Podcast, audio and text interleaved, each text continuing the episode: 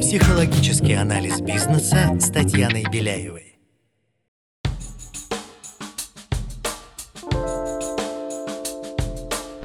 Всем привет! Меня зовут Татьяна Беляева. Этот подкаст о психологических аспектах ведения бизнеса, развития себя, команды и своего дела. Вы будете слышать мой голос один раз в неделю. Будут выпуски, где я рассказываю и разбираю психологические составляющие профессиональной деятельности, отвечаю на вопросы слушателей. И, конечно, будут выпуски, в которых участвуют интереснейшие гости, предприниматели, маркетологи, лидеры команд, творческие личности и профессионалы российского и международного уровня. Вместе мы ищем точки роста, мотивации и стратегии построения звездных команд и экологичных организаций. Бизнес всегда делают люди, а значит в нем так много психологии. Поехали!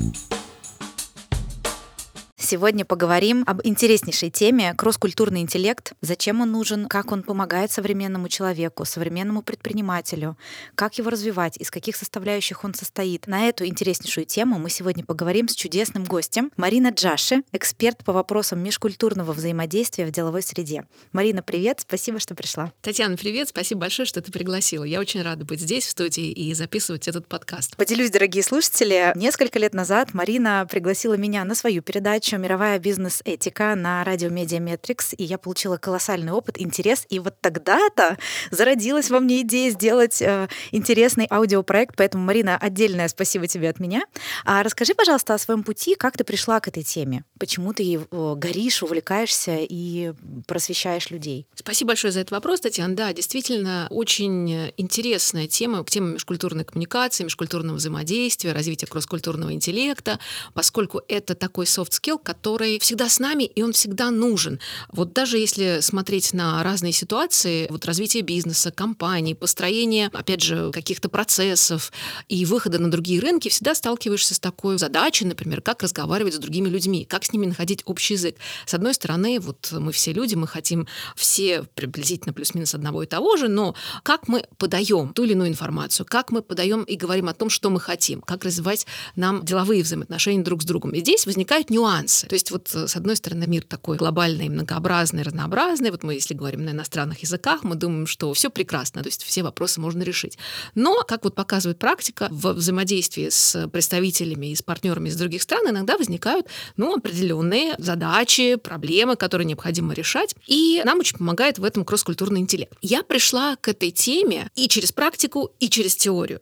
Начну с практической составляющей. Я жила в разных странах. То есть с самого раннего детства э, я жила в таких странах, э, как Соединенные Штаты, потом я жила в Индии, потом я уже подросла и стала учиться в Великобритании, потом снова в Соединенных Штатах, потом я работала в Японии. То есть у меня вот так четко выделилось два направления. Восточное направление и западное направление. Такой вот мост между двумя культурами. Наверное, в начале своего пути я не обращала внимания на какие-то теоретические такие вот моменты, да, что такое, например, культурный шок, что такое адаптация. Да, я просто жила.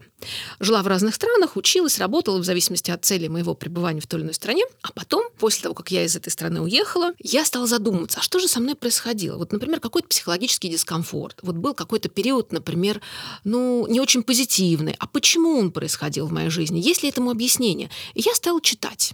Я стала читать книги на эту тему и э, развиваться в межкультурной коммуникации. Я поняла, что да, всему, что с нами происходит за границей, когда мы живем, там есть объяснение в теории. И меня это очень сильно поразило. На меня произвело впечатление, что да, действительно, это не просто так все написано, потому что когда я училась в университете, вот еще начну с чего. Наверное, интерес зародился у меня еще, э, когда я была студенткой Московского государственного лингвистического университета, где я получала свое первое образование. И там у меня была замечательная научный руководитель, которая со мной работала для написания диплома. Вот, собственно, она тоже горела темой межкультурной коммуникации, и я тогда начинала много читать. И ты знаешь, я думала, ну, наверное, все теория, все теория, понятно. И как-то вот это все я не очень серьезно воспринимала. То есть, конечно, я это где-то у меня откладывалось в памяти. Но когда я начала жить за границей, я вспомнила эту теорию, поняла, что а, Вот оно. То есть действительно все так. У меня не так давно был диалог с одним IT-директором, и он как раз такой прям технарь, и он мне говорит, Татьяна, ну вот скажи мне, психология это вообще наука, что ли, разве? Я говорю, да, и законы психологии работают э, так же точно, как законы физики. И получается, вот когда ты говоришь про кросс-культурные особенности, стадии человека в разных странах, вот этого шока и так далее, получается, это оказывается, ты на практике уже поняла, что это правда работает, это не просто это теория. наука, да, это не просто теория, и всему, что там с тобой происходит, есть объяснение. Вот, например, люди, которые отправляются учиться, работать, или даже вот меняют страну проживания, пребывания, миграция, они проходят как раз через процессы адаптации к новой среде. И вот так называемой стадии культурного шока, да, вот медовый месяц, когда все очень классно, здорово, новая обстановка, новая страна, и ты весь такой вот радостный, новому, новым впечатлением. Потом он сменяется, ну вот как бы такая немножко идет, не то чтобы нормализация, но просто вот этот восторг немного становится меньше. Начинаются будни, то есть каждый день, вот, так сказать, трудовые будни в новой стране.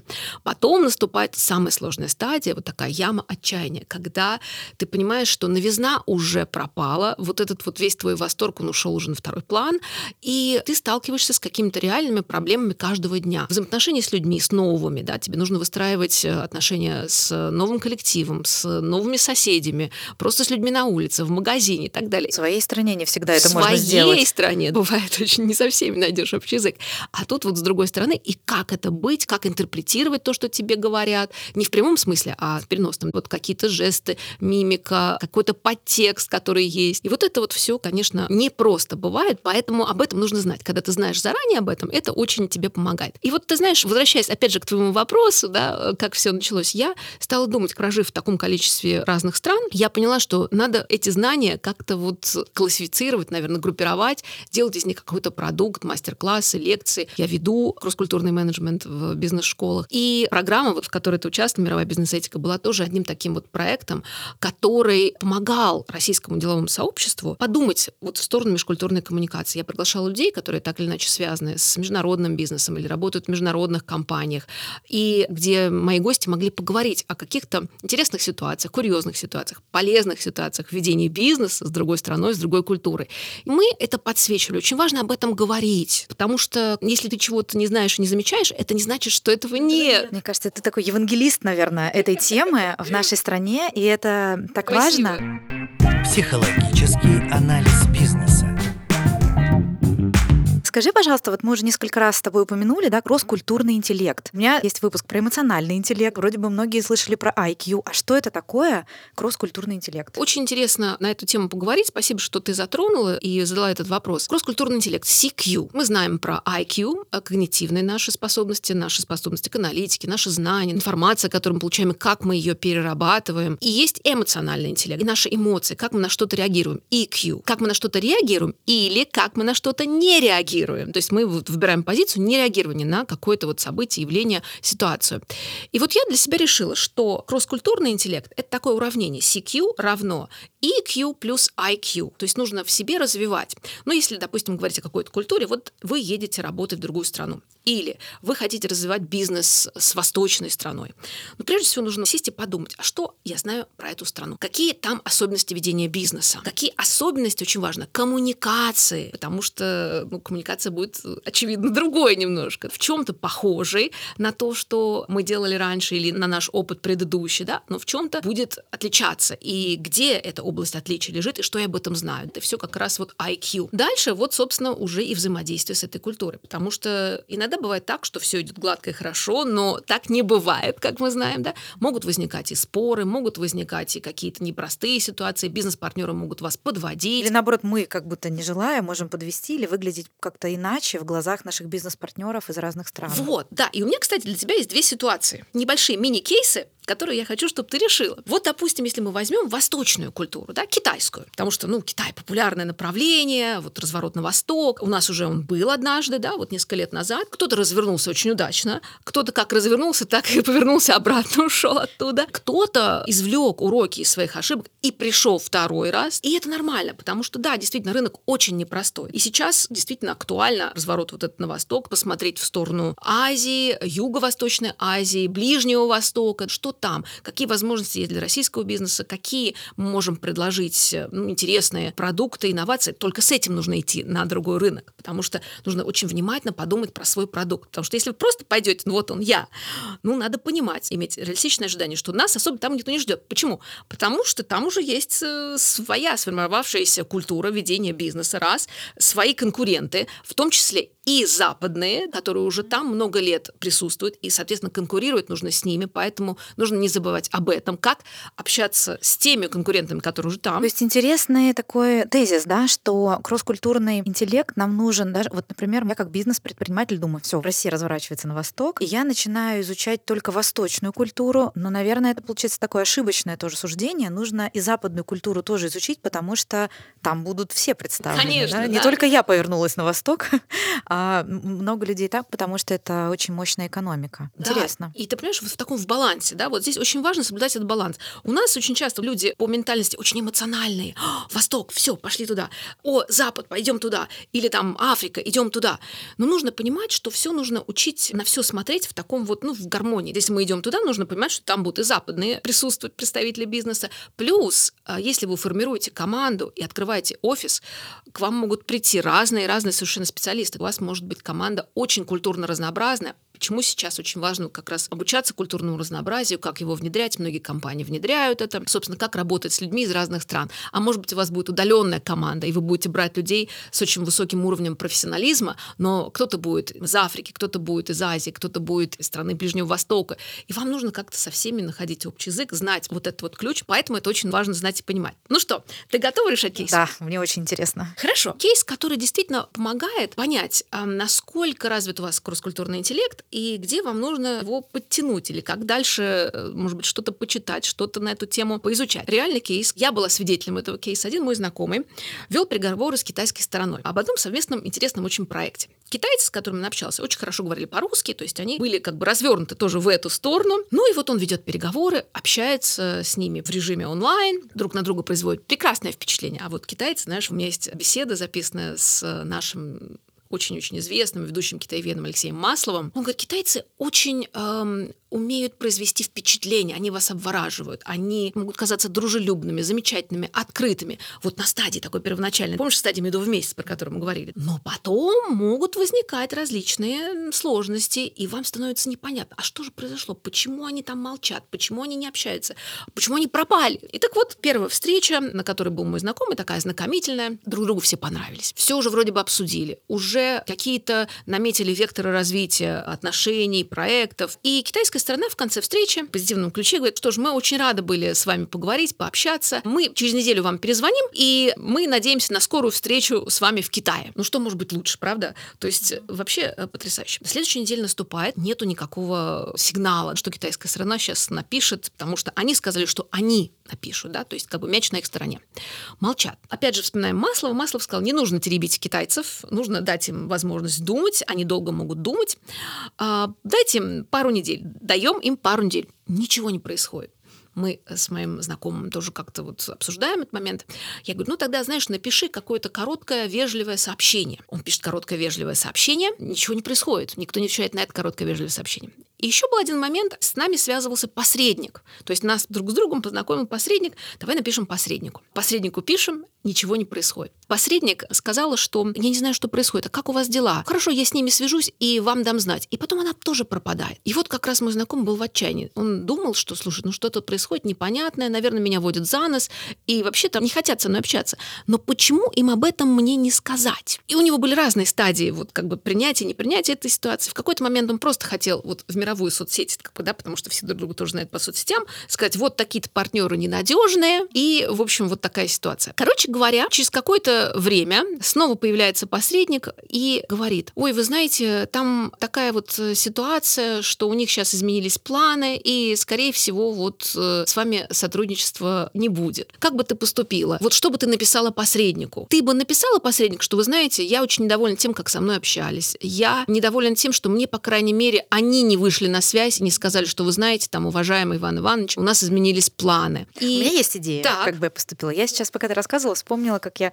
в школе читала и любила такого писателя, как Фихтвангер, и у него была книга про то, как римские наместники приезжали в восточные страны и как им нужно было договариваться с местными. И там описывается, а римляне, ну это же западная культура, они как раз очень прямые. Пришел, увидел, победил, договорился, приходил к местным, они там закуривали кальян, возлегали, значит, на вот этих каких-то топчинах и долго-долго о чем-то говорили. Вот там описывается очень, меня это впечатлило в книге, его мысли, что он, это было для него невыносимо. Это длилось часами днями, и, в общем, ему казалось, что ничего не происходит. Поэтому, ну, первое, да, вопрос, как бы я реагировала и посоветовала, наверное, если бы я была экспертом в кросс-культурном интеллекте, ну, наверное, спокойно реагировать, что по-разному. Вот это ощущение времени может быть разным. Что для русского человека быстро, для китайца может быть вообще ничто. Второе, меня зацепило, что они рады будут в Китае принять. Я бы, может быть, вообще ход конем сделала и придумала посетить Китай, может быть, как-то сделать комплименты их культуре, попросить им рассказать, показать какие-то значимые там Что для э, тебя это важно, Да, да. что для меня это важно,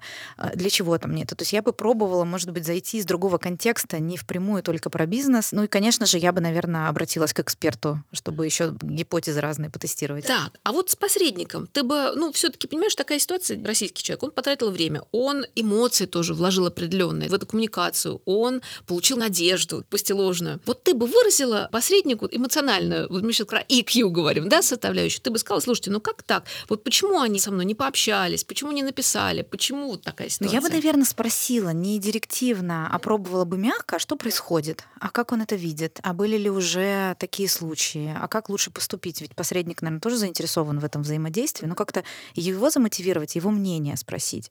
Еще вот я думаю, что бы я еще поделала. У меня есть клиентка, она как раз живет в Китае на постоянной основе, делает бизнес.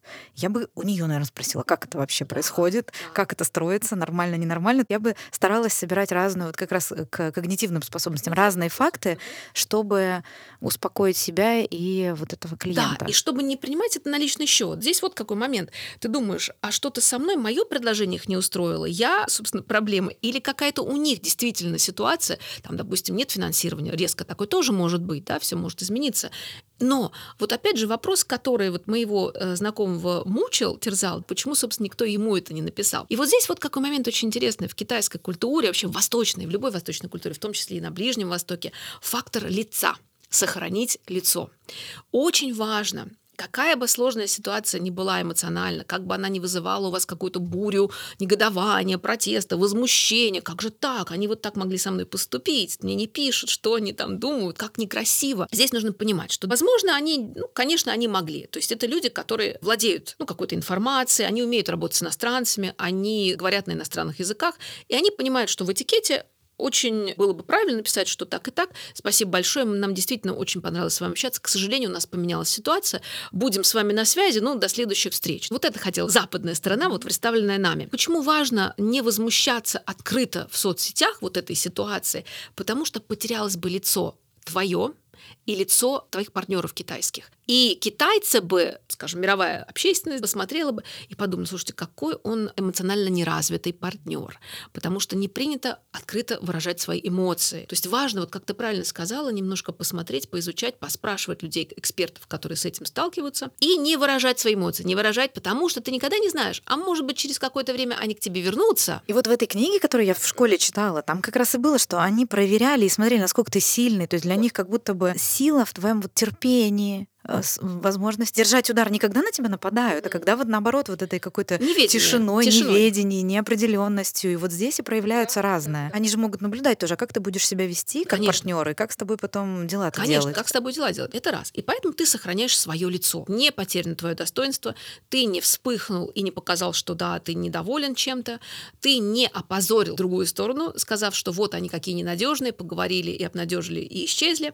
И еще момент посредник. Не забываем про посредника. Собеседника, потому что вот женщина, которая общалась с нами, она же тоже хотела добра, да, и той, и другой стороне, она в середине находится. И если бы мы ей вылили весь негатив, она бы тоже подумала, ой, ну, знаете, они какие-то очень такие вот э, негативные люди, да, токсичные, не будем с ними общаться. А с ней э, мы расстались на очень позитивной ноте, и, в общем, тоже как бы до новых встреч, будем сотрудничать, будем что-то придумывать вместе и так далее. Получается, что да, с одной стороны, взаимодействие не получилось, но мы не сожгли мосты, не позволили негативу просочиться вот в эти отношения. И это очень важно в Японии, так себя вести в Корее, вообще вот в азиатских странах, в Китае. Вот этот вот фактор не забывать про сохранение лица. Чужого лица, своего лица. Потому что однажды лицо потеряв, очень трудно его восстанавливать.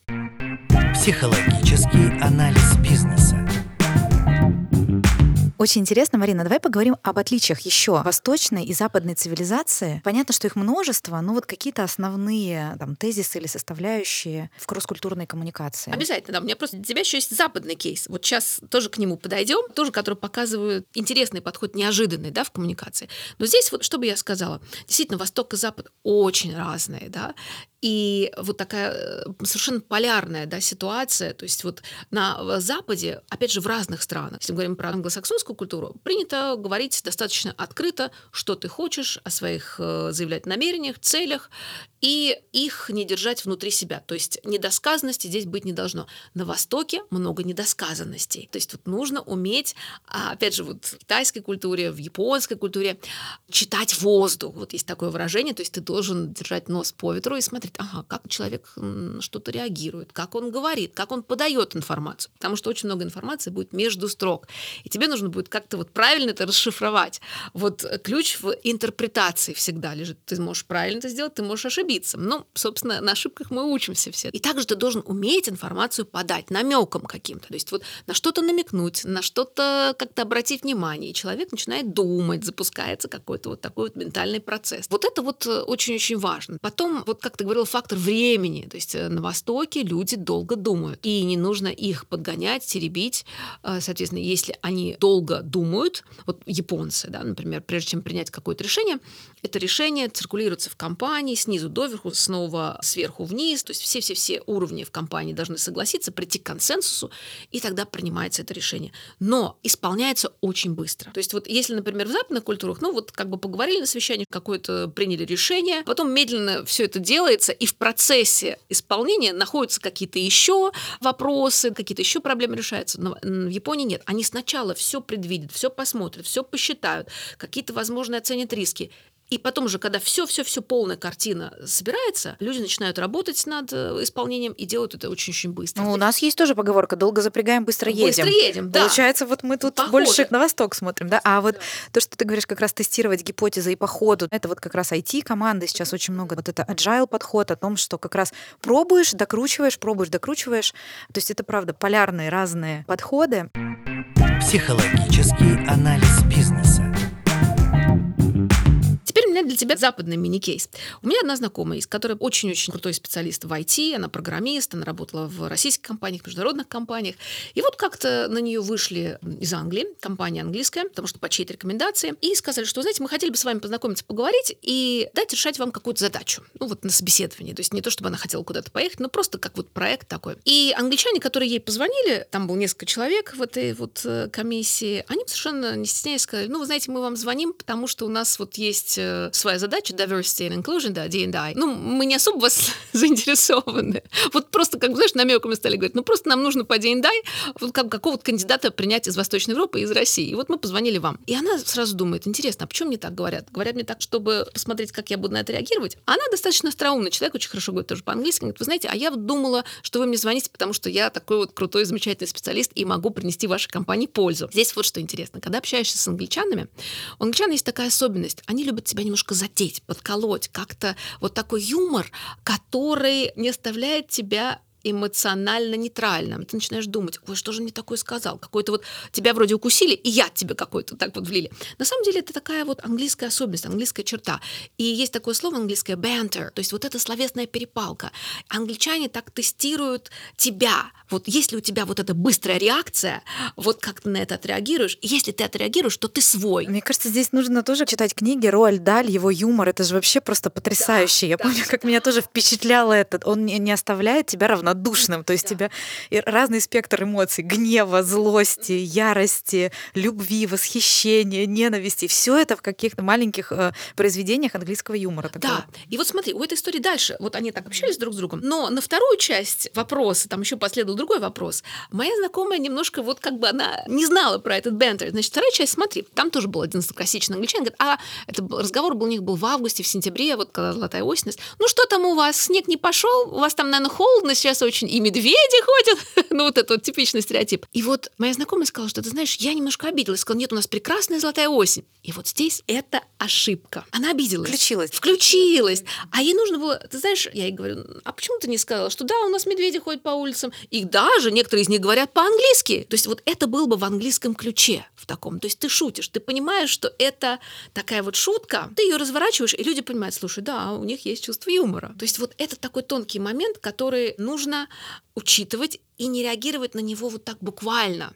Но это приходит с опытом. То есть, когда ты много-много таких историй наберешь, я, честно говоря, набрала очень много таких вот шишек. То есть, когда я жила в Англии, я намного обижалась. То есть, я подумала, почему так говорят? Да, может быть, конечно, у людей есть свои стереотипы. И не все из них бывают в России. Не у всех э, из них есть знакомые из России. И поэтому они вот так вот тебя подкалывают. И когда ты обижаешься, они вот, о, yes, получилось, зади. А когда ты спокойно говоришь или придумываешь свой какой-то вариант смешной, тоже такой вот необычный, то они понимают, что, о, с этим человеком можно вести бизнес, он на равных. То есть вот как бы тебя тестируют. Вот такая особенность. Не нужно, вот то, что я слышу, да, и в восточной, и в западной культуре, не нужно все воспринимать сразу буквально, сразу давать какие-то реакции. Важно в себе этот э, кросс-культурный интеллект развивать и обращаться к профессионалам. Если вы хотите строить международный бизнес, управлять международными командами, то обязательно изучайте этот вопрос. У меня был такой опыт, когда я как раз в Международном банке работала, много у меня было командировок по России. И мне кажется, очень важен вот этот кросс-культурный интеллект даже внутри страны, потому что у нас много разных этнических групп, разные 109, регионы. 109 этнических групп. Это очень-очень много. Мы очень многого не знаем о своей стране. И даже вот управляющий, если это федеральная сеть, нужно по-разному вот подавать это пальто, что называется. Психологический анализ бизнеса. Марин, вот сейчас очевидно в текущей ситуации, что нам всем предстоит разворот на восток. Давай поговорим о специфике коммуникации с восточными партнерами. Что важно учитывать, какие там есть интересные аспекты, что такое культура высокого, низкого контекста. Очень-очень хороший вопрос, потому что действительно в коммуникации будут происходить много курьезов, недосказанностей каких-то, может быть, неясностей. И вот культура высокого контекста это как раз вот культура, в которой очень много таких намеков. Люди что-то вам говорят, и вы должны вот именно читать между строк или читать воздух и расшифровывать это. Вот вопрос, как вы расшифруете, да, если правильно расшифруете, то поймете, куда клонит ваш партнер. Если нет, то, ну, соответственно, немножечко ошибете. То есть вот тут важный очень вопрос цена ошибки. Если цена ошибки высока, то вам нужно собирать команду, собирать людей и самому готовиться очень-очень тщательно к роду вашей деятельности и к тому, с кем вы будете общаться, готовиться. А что может помогать вот в обычном бытовом плане? Вот как? Вот э, хочу я, например, делать бизнес. Все, есть такое намерение. Как обычному предпринимателю, лидеру, руководителю? С чего начать, может быть, с простых каких-то шагов? Дело в том, что, во-первых, понимать, э, что у меня за продукт.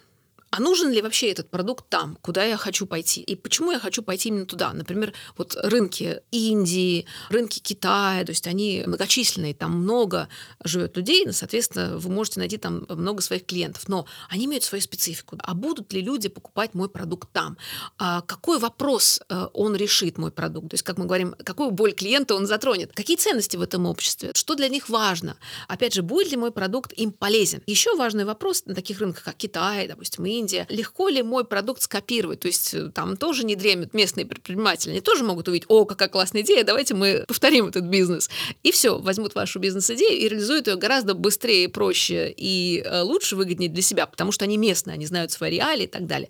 Это тоже нужно знать, то есть риски. Защищать себя от возможных рисков, понимать, как устроена законодательная база. Очень-очень много. Процесс на самом деле сложный. С одной стороны, да, нужно иметь энтузиазм. Предприниматели — это вообще люди особого плана, особого рода, то есть это очень сильные люди, и вряд ли их э, остановят какие-то сложности. Но просто нужно подготовиться, понимать. Тем более, если вы предприниматель с опытом, то вам легко будет. Что такое опыт? Это ошибки. Правильно? То есть вот тебе раз дали по носу два, щелкнули три, и на четвертый, ну, наверное, ты уже понял, что нужно делать так или не так. А вот возвращаясь к ошибкам, может быть, так как ты сопровождаешь и команды, и переговоры, и много к тебе на консультации приходят, может быть, ты замечаешь особенности российской культуры коммуникации, или, может быть, как раз вот те грабли, на которые чаще всего наступают, топ-3 каких-то аспекта, на которые важно обратить внимание для того, чтобы построить успешный бизнес, ну или там эти ошибки были не такими критичными, то есть чтобы они совсем не сбили с толку эти ошибки. Ну, наверное, я не буду здесь оригинальной, если я скажу, что нужно учиться, нужно предвидеть то, что у вас могут быть сложности, не идти с э, таким открытым забралом, да, о, вот сейчас вот нас везде ждут. Нет, готовиться к разному. И это поможет вам выработать какую-то стрессоустойчивость к ситуациям, к бизнесу, понимать, что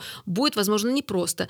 И нужно настроиться вот как раз на долгосрочные какие-то отношения. Ошибка очень многих российских предпринимателей вот в первой тогда волну разворота на восток, то, что они думали, ну, сейчас мы пришел, увидел, победил быстро сейчас тут все сделаем, здесь хорошие прибыли, возможности, ничего подобного. А у той стороны они хотят посмотреть, они хотят присмотреться вообще, стоит ли с вами вообще вести бизнес, стоит ли с вами какие-то партнерские отношения. И потом те же самые китайцы, вот со слов Маслова, да, они делают бизнес с вами, но в процессе ведения бизнеса вместе с вами думают о том, как потом делать этот бизнес без вас. Важно тоже себя обезопасить, и обо всем этом нужно думать заранее. Психологический анализ бизнеса знаешь, вот я недавно пришла книгу Джека Уэлча, очень известного гуру в международном бизнесе, SEO компании General Electric, и он писал о том, что очень важно понимать долгосрочность своей стратегии. То есть не на краткосрочный вы идете какой-то период, не на год-два, а на то, что будет в бизнесе через 5, через 10 лет. То есть вот если вы с таким идете диапазоном, то тогда в многое-многое будете предвидеть, понимать, с кем я работаю, с какими партнерами работаю, а если у меня не сложатся отношения с партнером, каким еще партнером я могу его заменить и так далее. Нужно об этом тоже очень много думать. Приезжать в страну, изучать эту страну, очень тщательно подойти к подготовке. И это очень поможет в вопросах того, как не совершить много ошибок. Ошибки будут, и не нужно их бояться, но просто вы можете их совершить много или можете их совершить мало.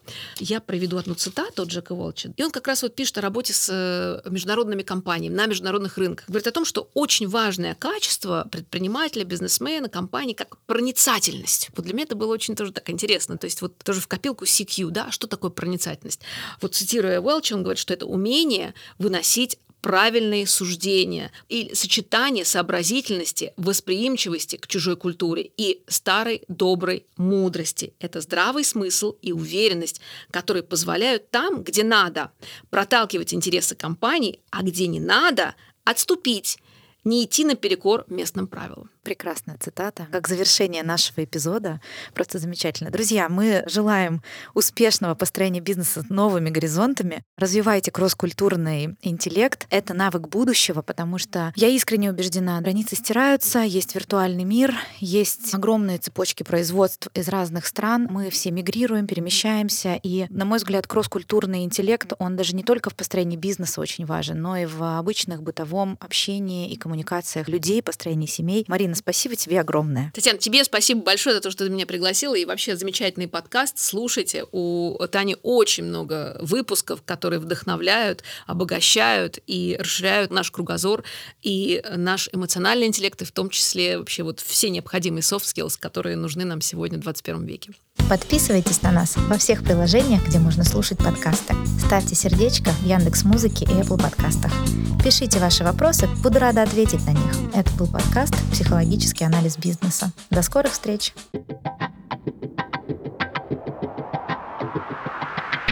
Психоанализ, логика,